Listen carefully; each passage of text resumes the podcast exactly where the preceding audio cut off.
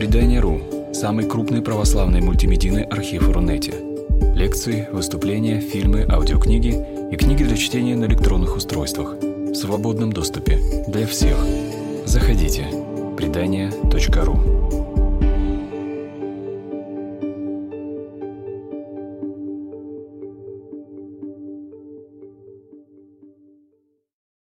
о рождественском романе Диккенса, который называется «Большие надежды».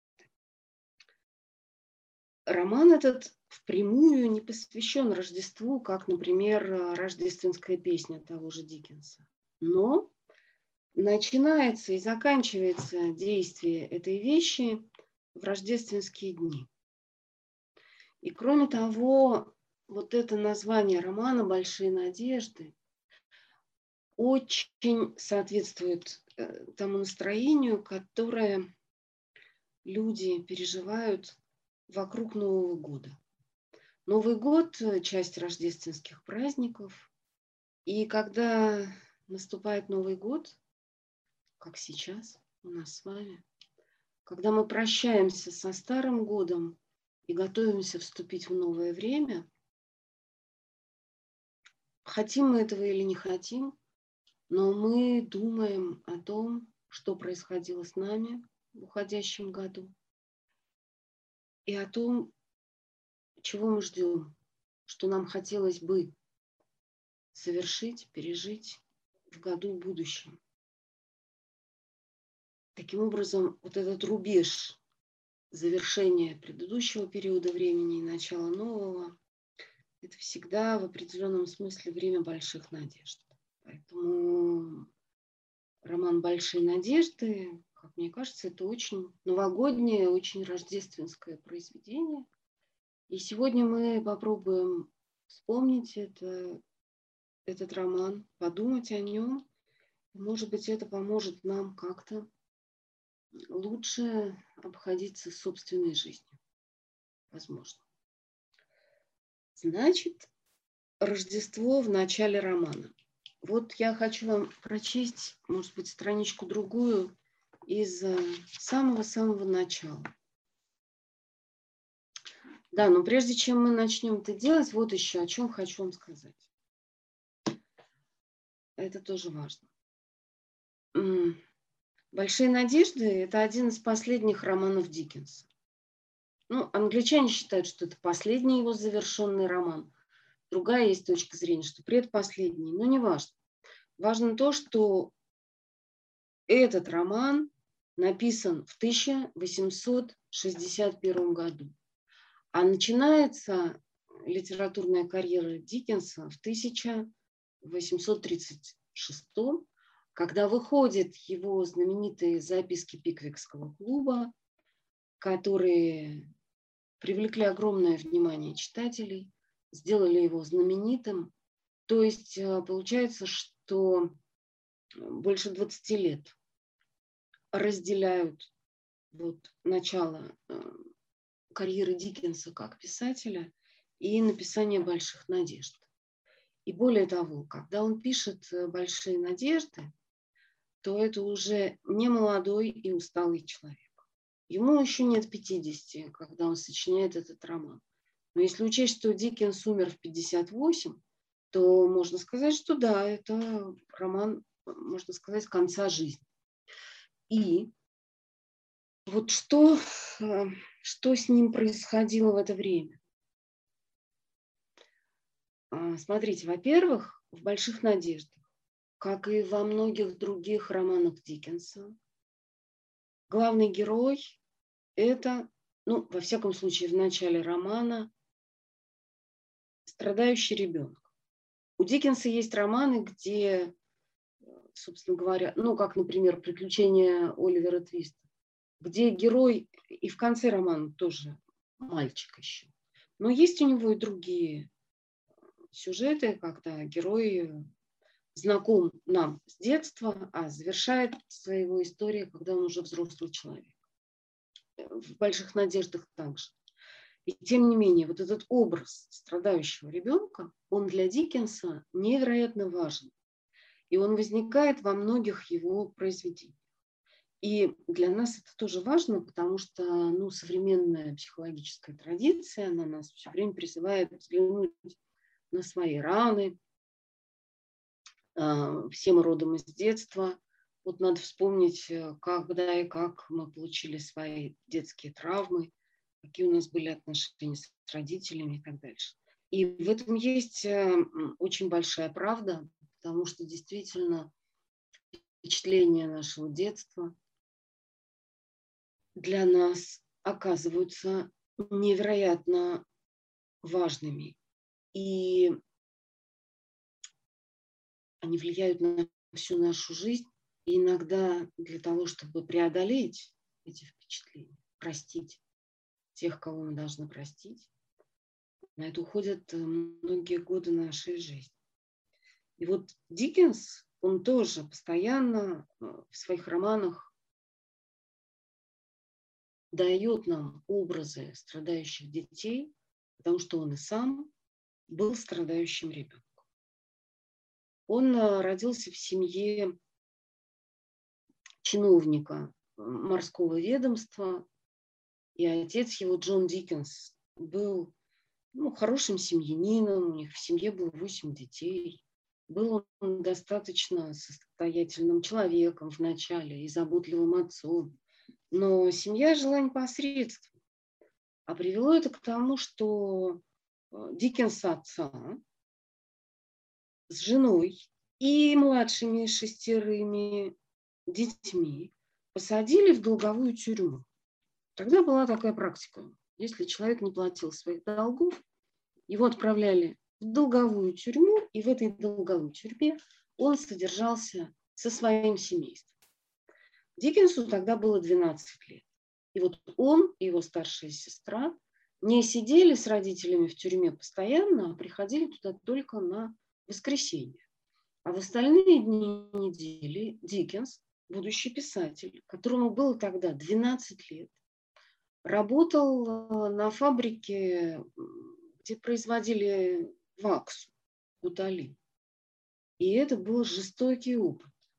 Вот представьте себе мальчика из хорошей семьи, который там ходит в матросском костюмчике, обучается музыке и гуляет там, с родителями по прекрасным набережным, благопристойно. И вдруг этого мальчика отправляют э, туда, где уличные мальчишки, уже испытавшие все соблазны и не чуждые всем порокам, э, трудятся. То есть это то же самое, что маленькую домашнюю какую-нибудь мышку отправить к, а, к настоящим помоечным крысам. Будет ей там тяжело. И Диккенсу было тяжело. То есть он испытал невероятное унижение и боль, настолько, что когда он уже взрослым человеком, отцом семейства, рассказывал о своем этом трудовом прошлом на фабрике вакса, он плакал. Впрочем, он вообще был человеком нервным, впечатлительным, странным. И тем не менее, он не мог сдержать слезы, когда вспоминал об этом своем детском опыте. И более того, когда через несколько месяцев, как, извините, пожалуйста, когда через несколько месяцев его отец получил наследство и был в состоянии раздать свои долги, его освободили от из этой самой тюрьмы, то он решил, что некоторое время надо еще, не он решил, вернее, а мать Диккенса решила. Она решила, что пусть мальчик еще поработает.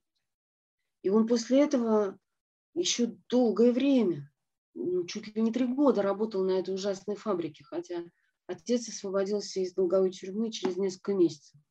То есть он э, оказался как ему казалось самому, предан э, своей матерью, которая приняла решение о том, что пусть еще поработает.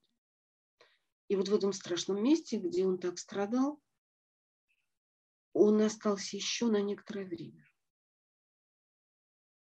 Так вот, это положение одинокого, страдающего ребенка Это точка, из которой начинается история многих героев Диккенса, в том числе героя «Больших надежд». Вот про это я хотела сказать. И еще очень важно вот что. То, что Диккенс в 1961 году – это человек, у которого э, ну, произошло какое-то крушение собственных надежд и жизненных планов, потому что э, в это время он э, переживает, можно сказать, крушение своего брака. Они с женой родили 10 детей. Был ли этот брак счастливым? Там про это биографы Диккенса рассуждают и спорят об этом. Но, тем не менее, когда люди живут вместе там, 22 года, сейчас, у меня лекции, я сейчас не могу рассказать. Вот, когда люди родили 10 детей, то ну, нельзя сказать, что их отношения были так сказать, случайными и ошибочными. Да? 22 года длился этот брак, и в конце концов он распался. И это крушение брака было связано во многом с тем, что у Диккенса в это время начинается такая новая любовная история, связанная с именем молодой актрисы, которую звали Эллен Тернер. И это такая тоже сложная штука, потому что когда он знакомится с нею, то он скрывает это, конечно же, от своей жены, и в конце концов, а, однажды его жена находит эм, там ювелирное украшение, и это украшение сопровождается, э, сопровождается письмом, и, и это, конечно, подкосило их отношения, и в конце концов они все-таки расстались. Вот. И когда Диккенс пишет этот роман, то как раз еще вот эта рана развода с женой, она очень, очень еще свежа. А кроме того, э, Эллен Торнан, которая была его подругой, это человек сложный. И некоторые исследователи жизни и творчества Диккенса полагают, что характеры таких бурных, мятежных, резких героинь, которые попадаются в, встречаются в поздних романах Диккенса, э, они связаны именно с его непростыми отношениями с этой самой Эллен. Э, так вот, э, отчасти можно сказать, что та героиня, в которую влюблен главный герой романа, Эстелла, это это след э, собственной такой сложной и в чем-то очень болезненной любовной истории автора.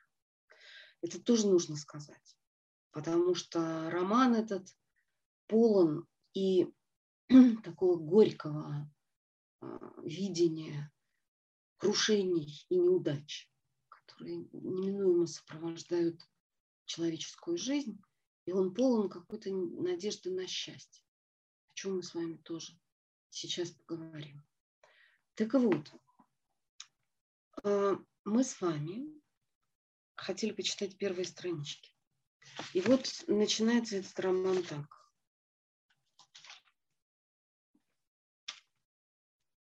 Такой очень впечатляющий пейзаж.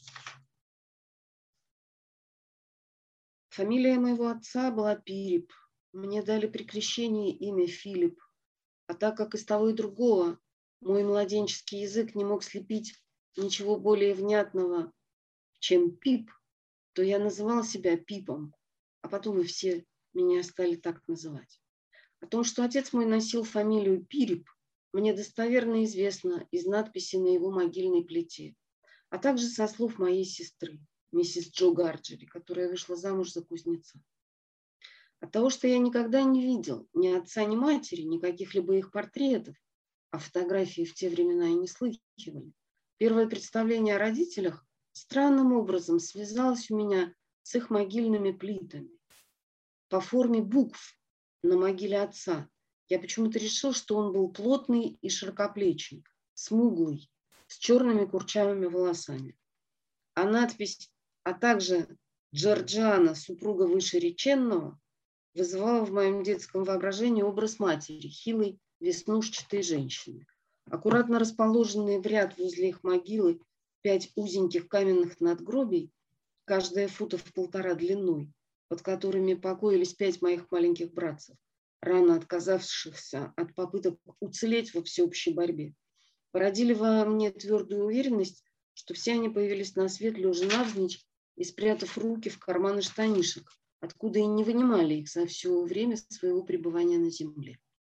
Мы жили в болотистом крае, близ большой реки, в 20 милях от ее впадения в море. Вероятно, свое первое сознательное впечатление от окружающего меня широкого мира я получил в один памятный зимний день, уже под вечер. Именно тогда мне впервые стало ясно, что это унылое место, обнесенное оградой и густо заросшее крапивой, кладбище, что Филипп Пирип житель всего прихода, а также Джорджиана, супруга вышереченного, умерли и похоронены, что малолетние сыновья их, владельцы Александр Бартоломью, Авраам, Тобиас и Роджер, тоже умерли и похоронены, что плоская темная даль за оградой, вся изрезанная дамбами, плотинами и шлюзами, среди которых кое-где пасется скот, это болото, что замыкающая их свинцовая полоска – река, Далекое логово, где родится свирепый ветер, море, а маленькое дрожащее существо, что затерялось среди всего этого и плачет от страха, Пип. «А ну, замолчи!» Раздался грозный укрик, и среди могил возле паперти внезапно вырос человек. «Не ори, чертенок, не то я тебе горло перережу». Вот это начало романа, в начале романа Пип встречается с человеком, который впоследствии сыграет значительную роль в его жизни, с каторжником Абелем Мегвичем, который бежал, и вот он оказался на кладбище, потому что прятался там. И он теперь ловит этого самого ребенка для того, чтобы ребенок принес ему жратву, как он выражается, и подпилок, чтобы распилить кандалы, цепи которой он закован. Так вот, это начало романа. Во-первых, что здесь интересно? Что обычно э, произведение заканчивается смертью героя. Вот трагедия да, какая-нибудь или роман. Он может завершаться смертью главного героя. Здесь со смерти, ну пусть не главного героя, а его родителей и, и братьев и сестер, все начинается. Наоборот, начинается. То есть получается, что мы находимся а, в такой странной литературной ситуации, где начало и конец эм, поменялись местами. Да? А, он, э, этот мальчик, осознает себя впервые на кладбище. Кладбище – это место, где он встречается со своими близкими. Это место, где начинается, можно сказать, его сознательная жизнь. И это важно. И еще важно то, что вот эта первая сцена романа происходит в день перед Рождеством, вернее, в вечер перед Рождеством, когда короткий э, зимний день уже угас, и когда жизнь мальчика этого, э, она так же печальна, как этот короткий зимний день. И празднование Рождества, э, которое нам будет предъявлено на следующих страницах, оно тоже довольно безрадостно, потому что сестра мальчика, которая заботится о нем после смерти родителей, она женщина довольно суровая, жестокая и нервная, и она держит в страхе, и, и в том числе в страхе постоянных побоев не только Пипа э, маленького, но и своего мужа, вот того самого кузнеца Джо Гарджери. Замечу попутно, что у Диккенса рассказ о самых грустных событиях сопровождается таким своеобразным юмором.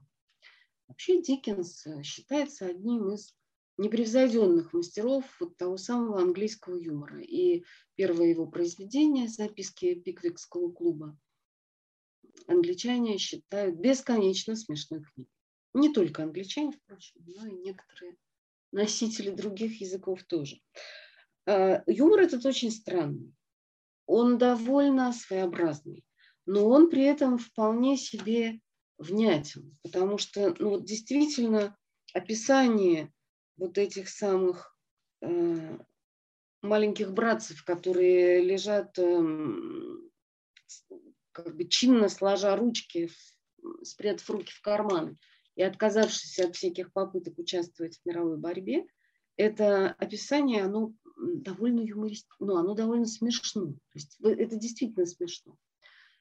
И вот э, Диккенс таким образом, он э, очень странно и, и удивительно начинает свою историю. То есть он сразу нам, э, читателям, дает понять, что речь пойдет о жизни совершенно не в розовом свете. Но при этом в этой жизни будет место, ну, такой улыбки. Потому что, да, переживать бедствие можно трагически, а можно юмористически. И это зависит исключительно от нашего внутреннего настроя. Это во-первых. Во-вторых, э, мы понимаем, что история вот этого героя, которая начинается на кладбище, она может, ну, он уже вот находится на каком-то дне, потому что он абсолютный сирота, его повседневная жизнь довольно печальна, и дальше все может идти только к свету. Точно так же, как Рождество. Вот хорошо тем, что в эти зимние дни мы уже пережили самый темный момент. Кстати, почему-то в народе очень распространено представление о том, что после зимнего солнцестояния, как бы продолжительность дня стоит на месте, а потом уже она начинает увеличиваться. Если мы с вами заглянем в любые астрономические таблицы, которые нам доступны, мы увидим, что это не так. На следующий же день после зимнего солнцестояния светлое время суток увеличивается. Пусть на несколько секунд, пусть на минуточку, но свет начинает нарастать и солнце начинает побеждать тьму. И это важно. То есть вот из этой точки абсолютной темноты, которая наступает в декабре, мир разворачивается к свету. И точно так же разворачивается к свету и судьба этого мальчика, хотя он об этом еще ничего и не знает. Дальше вот несколько слов э, скажу о названии романа и о его сюжете. Роман называется «Большие надежды». Да, кстати, еще вот что важно, что те места, которые он описывает в романе, маленький город, рядом с морем, окруженный огромными болотами, это места, где прошло и начало, и конец жизни самого Диккенса, потому что детские годы свои он провел рядом с городом Рочестером, который и Э, изображен в романе. А в последние годы он жил в своем имении Гэтсхилл, которое находится как раз на краю вот тех самых болот, окружающих, окружающих маленького Пипа в начале романа. И он, Диккенс, часто там гулял. Так вот, это произведение во многом несет на себе отпечаток собственного жизненного опыта автора. Это тоже важно. Так вот, а, роман называется «Большие надежды».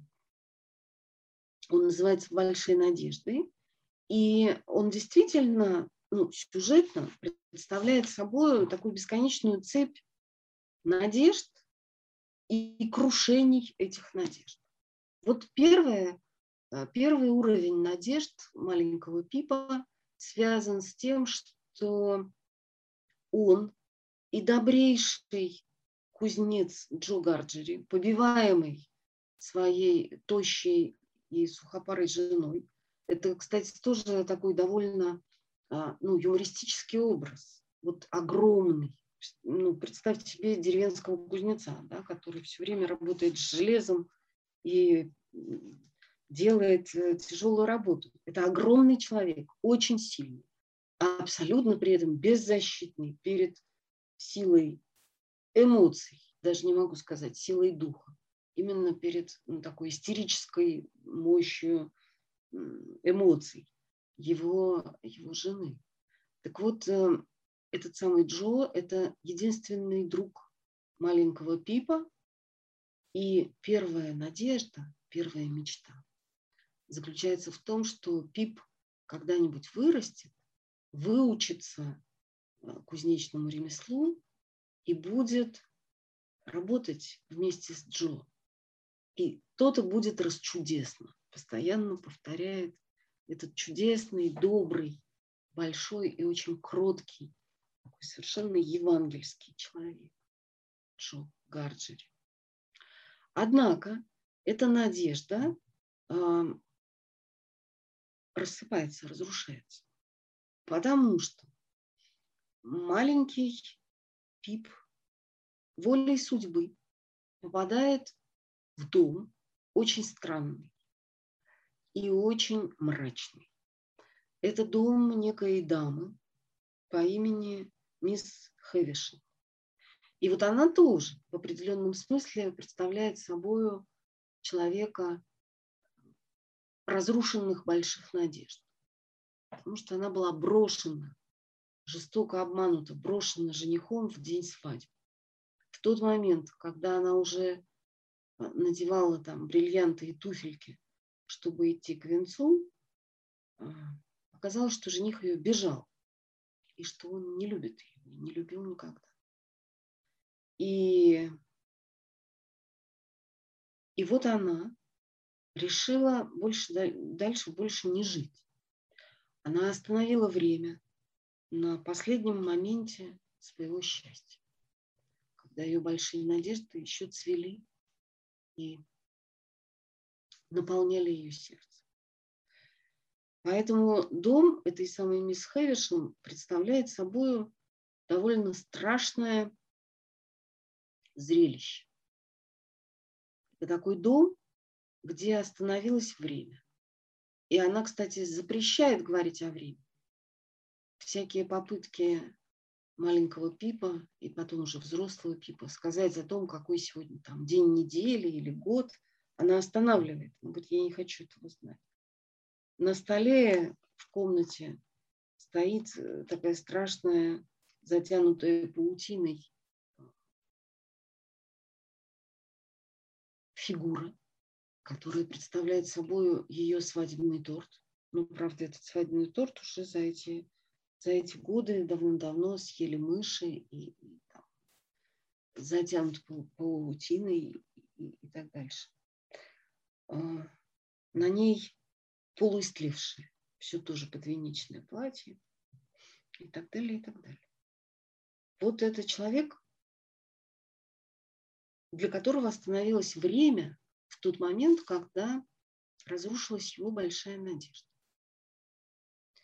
И сразу заметим на полях, что Пип не таков, потому что всякий раз, когда предыдущие его надежды рушатся, он открытым таким детским сердцем тут же находит себе новую и начинает жить ради нее. Вот он такой. И вот что касается, что касается его истории с мисс Хэвишем, он попадает в этот дом случайно, но оказывается, что, ну, как говорил Пушкин, случай – это вернейший э, инструмент проведения. Да?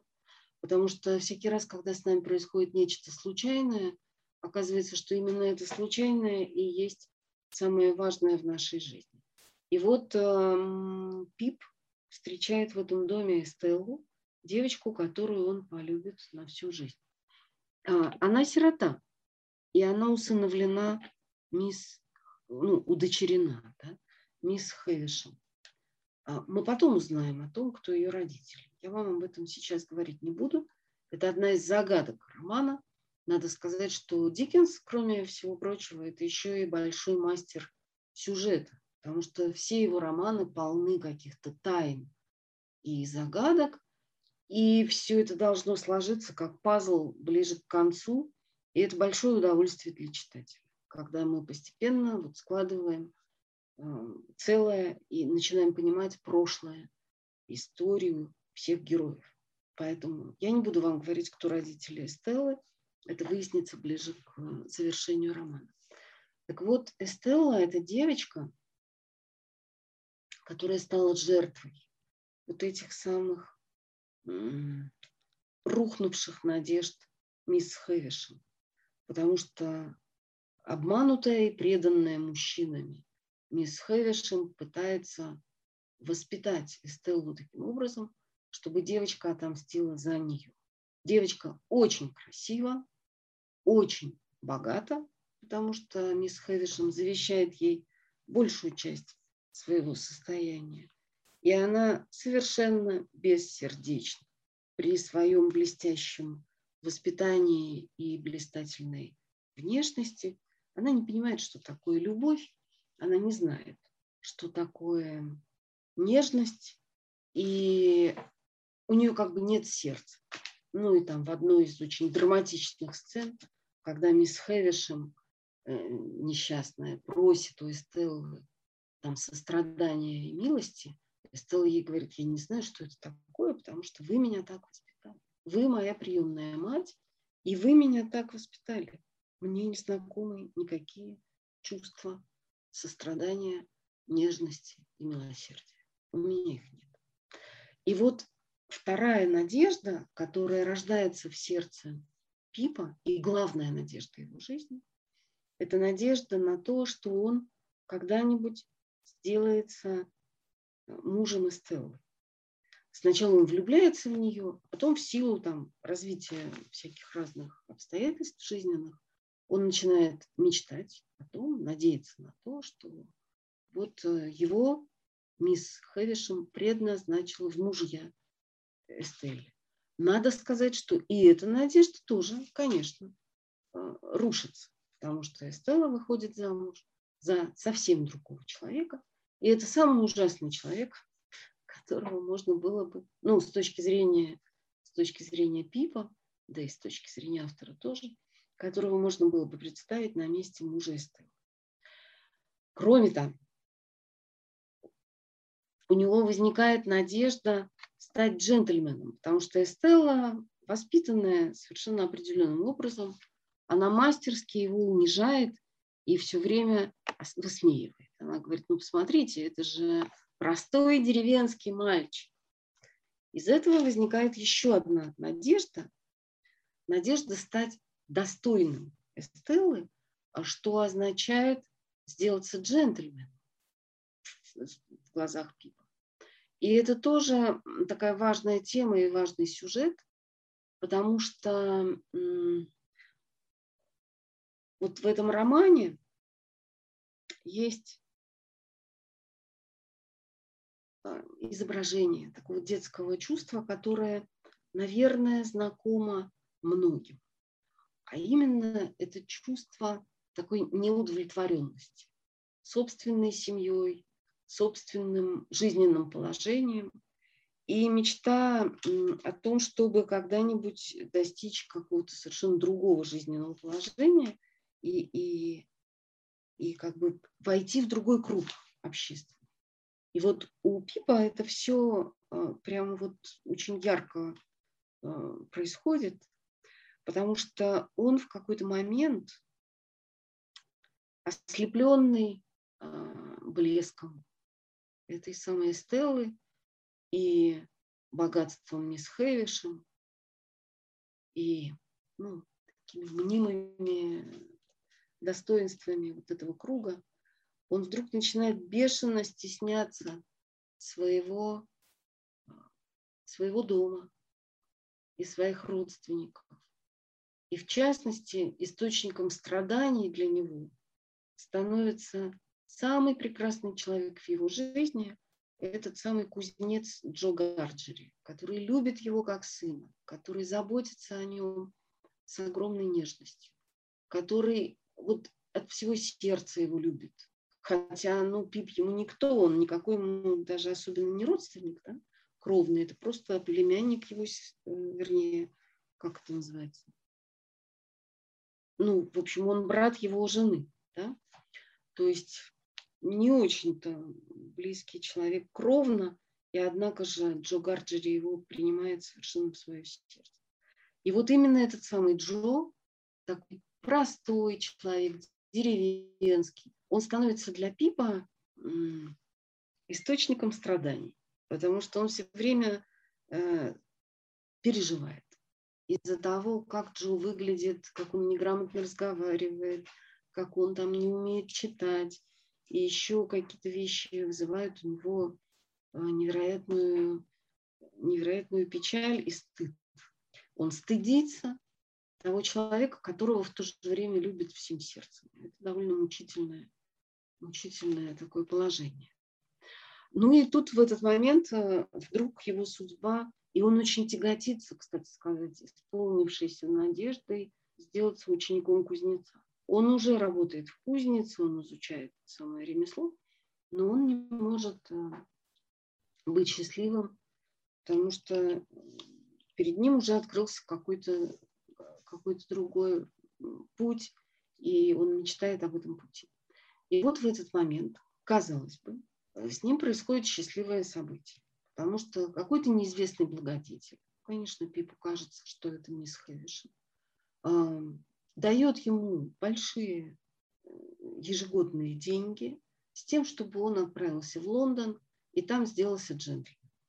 Что он и выполняет. И вот он проходит до конца еще и этот путь, совершает все глупости, которые э, можно только совершить э, молодому человеку в большом городе и с каким-то неотчетливым представлением о том, что значит быть джентльменом. И тут его надежды рассыпаются в прах, потому что выясняется, что, во-первых, мисс Хэвишем предназначает Эстеллу абсолютно другому человеку, а во-вторых, источник благодеяний – это вовсе не мисс Хэвишем, а тот самый каторжник, которого когда-то на болоте на первой странице романа встретил наш герой. И этот каторжник чудесным образом оказался в Австралии, и он там разбогател, и он стал покровителем теперь этого милого мальчика.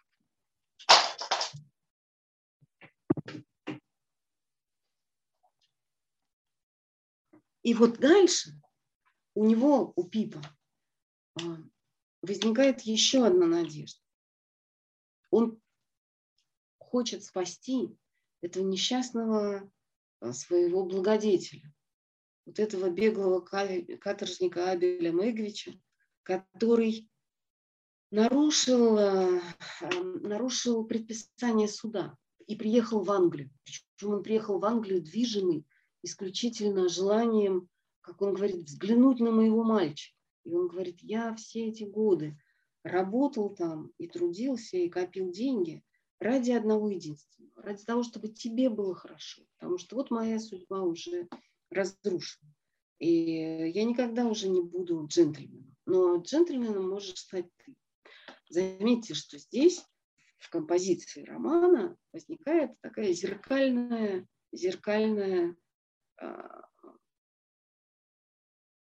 зеркальная структура. Вот у нас есть прекрасная мисс Хэвишем, которая оказалась обманута жизнью, и она решила отомстить всему миру. И орудием своего мщения она выбрала девочку Эстеллу. И у нас есть мальчик Пип, который тоже избран. Но избран он не для отмщения, а для, а, ну, как бы, в общем, радости, счастья исполнения надежды. Да?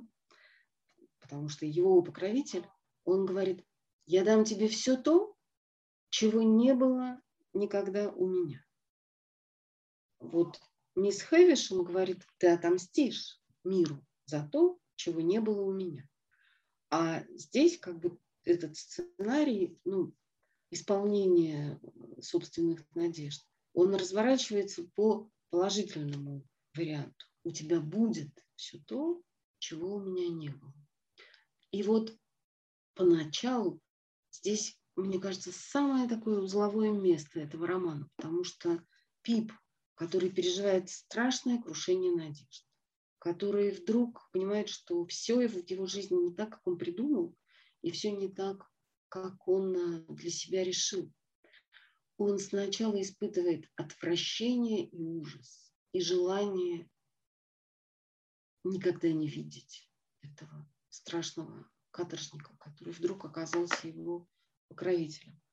Но тут в нем пробуждается сердце, и он начинает смотреть на этого человека как на, во-первых, несчастного человека, во-вторых, как на того, кому он все-таки должен быть благодарен за вполне себе искреннюю любовь.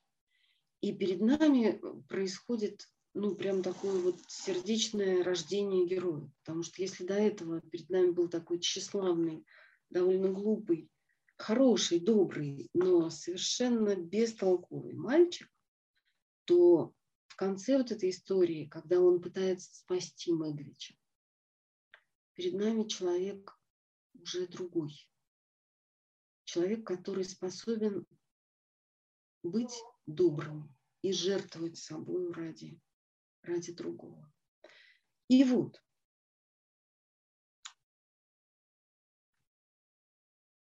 надежда спасти Абеля Меговича тоже не оправдалась, потому что этот несчастный, он был, он был а, задержан в момент, когда уже садился на корабль, чтобы тайком вернуться в Австралию, и он был предан суду и приговорен к смертной казни. И вот еще удивительно то, как Диккенс а, распоряжается последними днями своего героя. Он говорит о том, что Филипп каждый день приходит в тюремную больницу, где находится Мэглич, и занимается там очень важным делом. Весь месяц, оставшийся до начала судебной сессии, он тяжко болел. У него было сломано два ребра, они задели легкое, и ему день ото дня становилось труднее и больнее дышать. И говорил он от боли так тихо, что его едва можно было услышать, а потому все больше молчал. Но слушать меня он был готов сколько угодно. И первой моей обязанностью стало говорить и читать ему то, что, как я знал, было ему всего нужнее. И вот что же это э, то, что было ему всего нужнее? Мы потом выясним, что Пип читает Мегвичу Евангелие. Вот в эти дни предшествующие смерти, верной смерти, потому что, ну, мало того, что он тяжко болеет, но он еще и э, приговорен, приговорен к смертной казни. Да? А, он читает ему Евангелие, потому что нет ничего более необходимого и прекрасного. И это чтение не остается в туне. Вот последние слова на суде этого самого Мыговича. Солнце ярко светило в большие окна сквозь сверкавшие на стеклах капли дождя. И широкая полоса света протянулась от судьи к тем 32 связывая их воедино. Там 32 человека должны были выслушать свой приговор в этот день. И, быть может, напоминая кое-кому из присутствующих, что и тот, и другие, как равные, предстанут перед вечным судьей, для которого нет ничего сокрытого и который никогда не ошибается.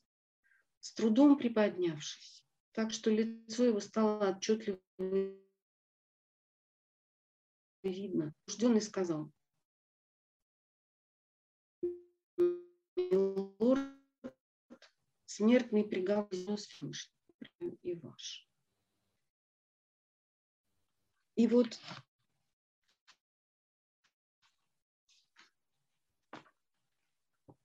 после этого Пип начинает, начинает молиться о том, чтобы Мэвич умер ну, в своей тюремной этой своей больнице, а не на эшафоте. И в конце концов это происходит. Тогда, вспомнив о том, что мы вместе читали, он находится у Адра Мегвича, когда тот умирает. Тогда, вспомнив о том, о чем мы вместе читали, я подумала про тех двух человек, которые вошли в храм помолиться. И понял, что не могу сказать у его смертного адра ничего лучшего, как «Боже, будь милостив к нему грешник». И вот на этом кончается, а, ну, как бы, понимаете, с одной стороны крушением, потому что, да, он мечтал спасти Моговича. С другой стороны, вот эта кончина в мире с собою и с миром, а, является ли она плохим концом? Является ли она неправильной и, и дурной? Понимаете? Ну, то есть, можем ли мы сказать, что это крушение надежд? Может быть, наоборот. Это исполнение какой-то надежды, которая гораздо лучше, чем то, что мы можем сами придумать. И вот после этого, после смерти бедняги Мыговича, герой наш заболевает, проводит довольно долгое время между жизнью и смертью. За ним в это время ухаживает, пока он там в лихорадке, в бреду и в беспамятстве. За ним ухаживает Джо. И когда он, наконец, приходит в себя, он так счастлив увидеть лучшего друга своего детства. А потом Джо оставляет ему записочку, он за это время научился читать и писать. Оставляет ему записочку про то, что ну ты, Пип, больше во мне не нуждаешься, а посему я тебя оставляю. И вот тут, прочитав эту милую записочку, э, Пип со свойственным ему жизнелюбием тут же генерирует следующую надежду. Он понимает, что больше всего на свете ему хочется вернуться в свою деревню, жить рядом с Джо и жениться на девушке по имени Бидди. Это самая Бидди, это была учительница в сельской школе, в которой он когда-то а, начал учиться. Ну, поскольку ученик был великовозрастный, а учительница очень юная, то между ними тогда возникла такая нежная дружба, и было понятно, что Бидди в него, ну, отчасти влюблена, этого мальчика Пипа, такого красивого и веселого. Но он тогда грезил об Эстель. А теперь он думает, что поеду-ка я в деревню и скажу Бидди, мне кажется, что ты когда-то любила меня, и мое неразумное сердце, хоть и рвалось от тебя прочь, подле тебя находило покой и отраду, каких с тех пор не знала. Ну и дальше он говорит, вот с тех пор, значит, все мои надежды рухнули, но если ты меня можешь полюбить хоть сколько-нибудь и скажешь, что согласна разделить мою жизнь, то и моя жизнь станет лучше, и постараюсь сделать так, чтобы ты была счастлива. И вот он, полный таких радужных надежд, едет в деревню. А дальше э, наступает первый финал романа, который заключается в том, что что Филипп должен пережить крушение и этой своей последней надежды. Потому что когда он прибывает к себе в деревню, то он видит очень красивую, нарядную Бидди и Джо, которые откуда-то радостно идут рука об руку. И он говорит, а откуда это вы идете такие красивые? И они говорят, а мы идем из церкви. Сегодня день нашей свадьбы. И тут он думает, какое счастье, что я не сказал им ничего, не успел сказать ничего бить. Вот первым чувством моим была великая благодарность судьбе за то, что Джо ничего не знал об этой последней, теперь уже тоже рухнувшей моей надежде.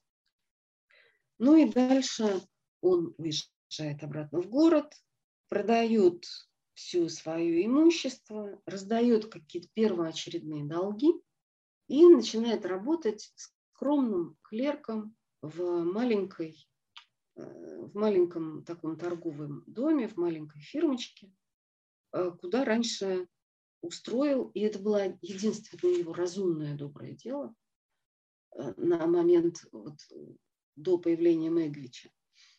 куда успел устроить своего приятеля Герберта. Очень хорошего, доброго и, и странного человека. Кстати, я еще не сказала вам о том, что в этом романе есть образы таких чудаков и дурачков. Вот для Диккенса это тоже очень важно. Потому что, ну, во-первых, есть вот этот Джо, да, такой трогательный великан, которого бьет э, его злобная жена, этот самый кузнец, прекрасный сердцем и собою. Но при этом он совсем не, не, не мудрый, да, он, ну, как бы не интеллектуал, скажем так. А во-вторых, в этом романе есть другой странный человек, которого дурачком ты, впрочем, никак не назовешь, но он действительно очень странный. Это такой клерк по имени Уэммик, который работает в конторе э, такого супермена, адвоката Джеггерса. Он назначен опекуном Пипа. И, и это такой супергерой, перед которым трепещет весь преступный мир Лондона и не только Лондона. Ну, достаточно сказать, что Диккенс говорит о том, что у Джеггерса дома никогда не закрываются ни окна, ни двери. Потому что он говорит, я бы хотел посмотреть на того человека, который отважится влезть в мой дом и что-нибудь из него украсть. И действительно, все трепещут. Весь преступный мир Лондона знает имя Джеггерса и исполнен к нему бесконечного уважения. Потому что это, ну, как бы не а, сравненный по талантливости и эффективности, как сейчас бы сказали, адвокат. Так вот, э, в конторе этого Джеггерса такого холодного, умного э, человека с железной волей и невероятной проницательностью, работает клерк по имени Уэммик. И это человек, у которого два лица. Одно лицо для Сити, где он э, помогает мистеру Джиггерсу, а другое лицо для дома. И Пип, э, подружившись с ним, бывает у него дома. А дома у него такой крошечный замок, миниатюрный, где живет его, это настоящий замок. Там есть подъемный мостик, ров. Ну, понятно, что этот мост это просто по размеру, как примерно стиральная доска, а ров это канавка. Но тем не менее, там стреляет настоящая пушечка. У этого замка есть там укрепления и все такое И в этом замке живет э, отец этого самого героя, которого зовут Престарелый. Это такой милый, ухоженный, румяный старичок, абсолютно глухой, что придает э, его общению с сыном какой-то дополнительный комизм. И э, Уэммик – это человек, который, ну, как бы сделан из двух слоев. Да? Он э, дома один, а в конторе другой. И, и это очень трогательно. На самом деле это очень интересный персонаж, о котором тоже ну, стоит подумать. Потому что, а, видите, для Диккенса очень важно всегда две вещи показать. Во-первых, то, что любой человек способен к развитию, люди меняются. Это банальная истина, но тем не менее а, мы иногда ее забываем. А вторая истина, которую нам Диккенс очень часто напоминает в своих романах, состоит в том, что ни один человек не сводится к впечатлению им производимому. Ну, то есть, если бы мы с вами пришли в контору мистера Джеггерса и увидели там этого самого Уэммика, мы бы подумали, что ну, это такой вот э, офисный планктон, как нынче говорят. Да? Человек сухой, э, эффективный и неинтересный, абсолютно неинтересный. Но стоит нам заглянуть во второй половину его жизни, как все расцветает и наполняется какими-то удивительными красками и мелодиями. Вот это важная вещь, потому что не зря Набоков когда-то сказал, что Диккенс – это великий моралист. И в его произведениях есть очень мощное нравственное содержание, которое как раз и заключается в том, что Диккенсу интересен человек. Вот человек в его объемности, динамики, нетривиальности и несводимости никаким, конечно же, штампом. Ну и вот э, заканчивая уже, наверное, наш разговор о романе, вот рухнула последняя надежда героя. Он хотел жениться на Бидди, и зажить такой простой деревенской жизнью. Ну и тут все провалилось. И поначалу Диккенс, которому было, ну и в тот момент не весело по тем причинам, о которых мы с вами уже говорили. И в принципе трудно было бы назвать Диккенса, ну таким прям вот э, бодрым э, сангвиником и, и большим оптимистом. Он таким не был никогда, даже в лучшие дни своей жизни. Диккенс взял и написал «Плохой конец». И это для него было странно, потому что обычно его романы э, заканчиваются все хорошо.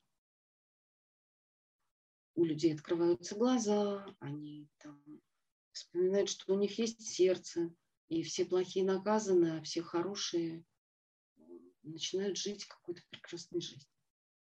И тут вдруг Диккенс, изменив своей вот этой привычке заклинать судьбу, пишет ну, как бы не то, что плохой, но такой грустный конец.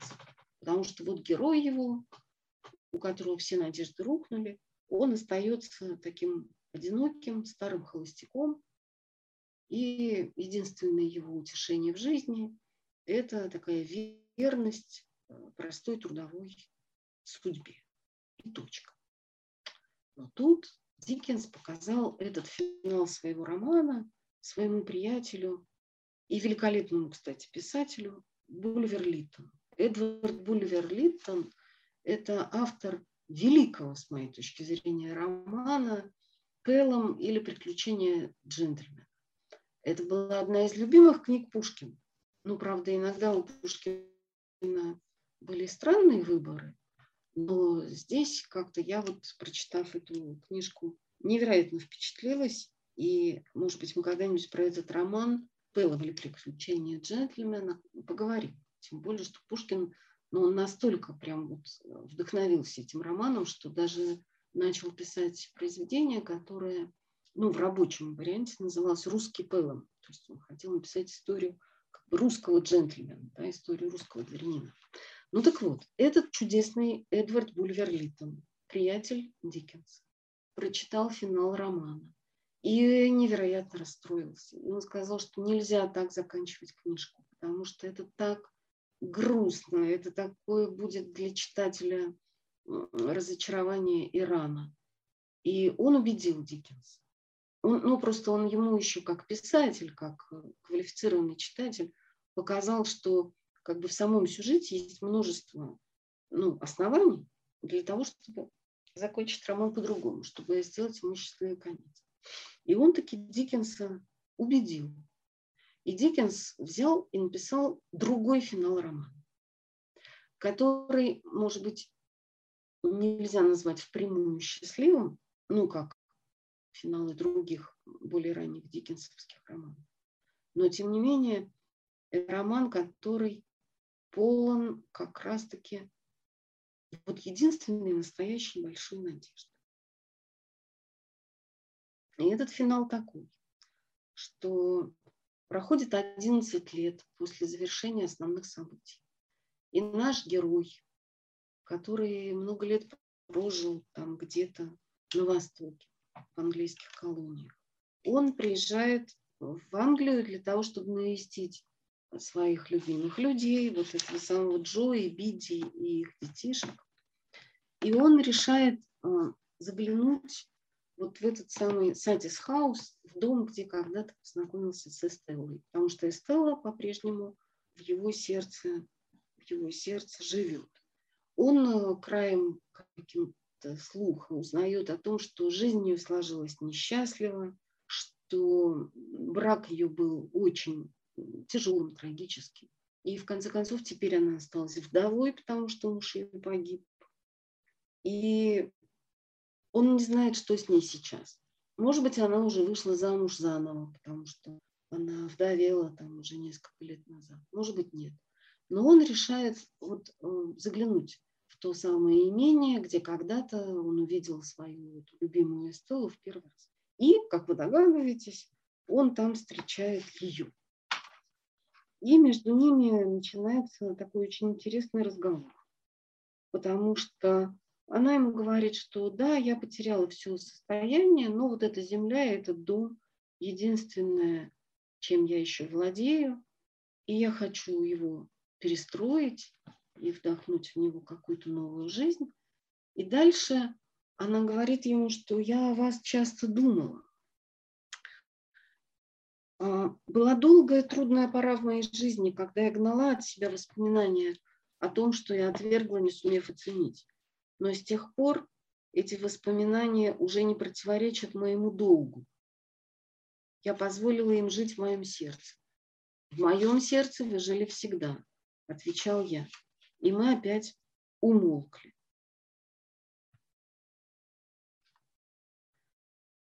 Не думала я, снова первая заговорила Эстелла, что, прощаясь с этим местом, мне придется проститься и с вами.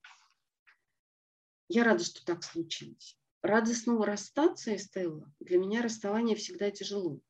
Мне всегда тяжело и больно вспоминать, как мы с вами расстались.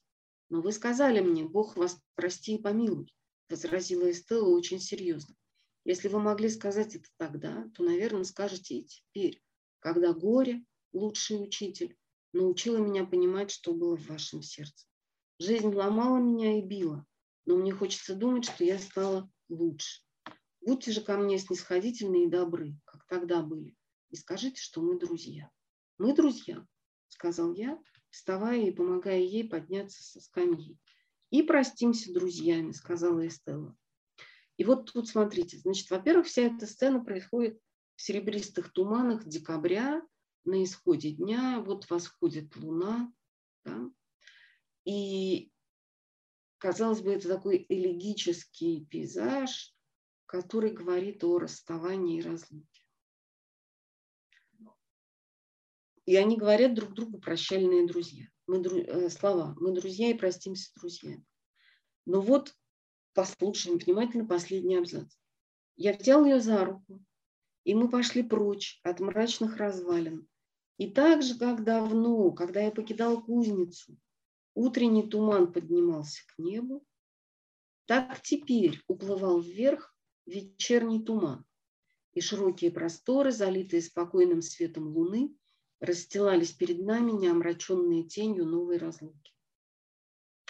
Вот, не омраченные тенью новой разлуки, да, мы пошли прочь от мрачных развалин, широкие просторы, и дальше он вспоминает, как когда-то а, полный надежд а, уезжал в Лондон и смотрел, как тает утренний туман, а теперь уплывали вверх вечерний туман.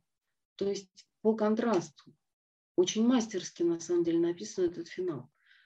Потому что по контрасту с теми словами, которые говорят герои, сама вот эта картина, она нам говорит о том, что перед ними открывается новый путь. И родилась какая-то новая надежда. И это замечательный конец, потому что в нем нет такого наивного и, и радостного, открытого оптимизма, какой был в счастливых концах э, ранних романов Диккенса, Хотя мне, если честно, и этот открытый оптимизм очень нравится. Ведь литература тем и хороша, что она исполняет желания нашего сердца. Знаете. И мы не должны обязательно а, считать, что правда жизни – это обязательно неудача, разлука, крушение и фиаско. Не обязательно.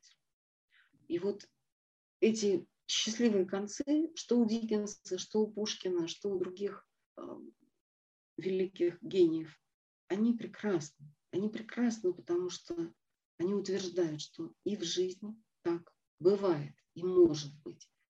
А уж чем больше мы думаем о том, что может быть, тем, тем больше вероятность того, что это с нами случится.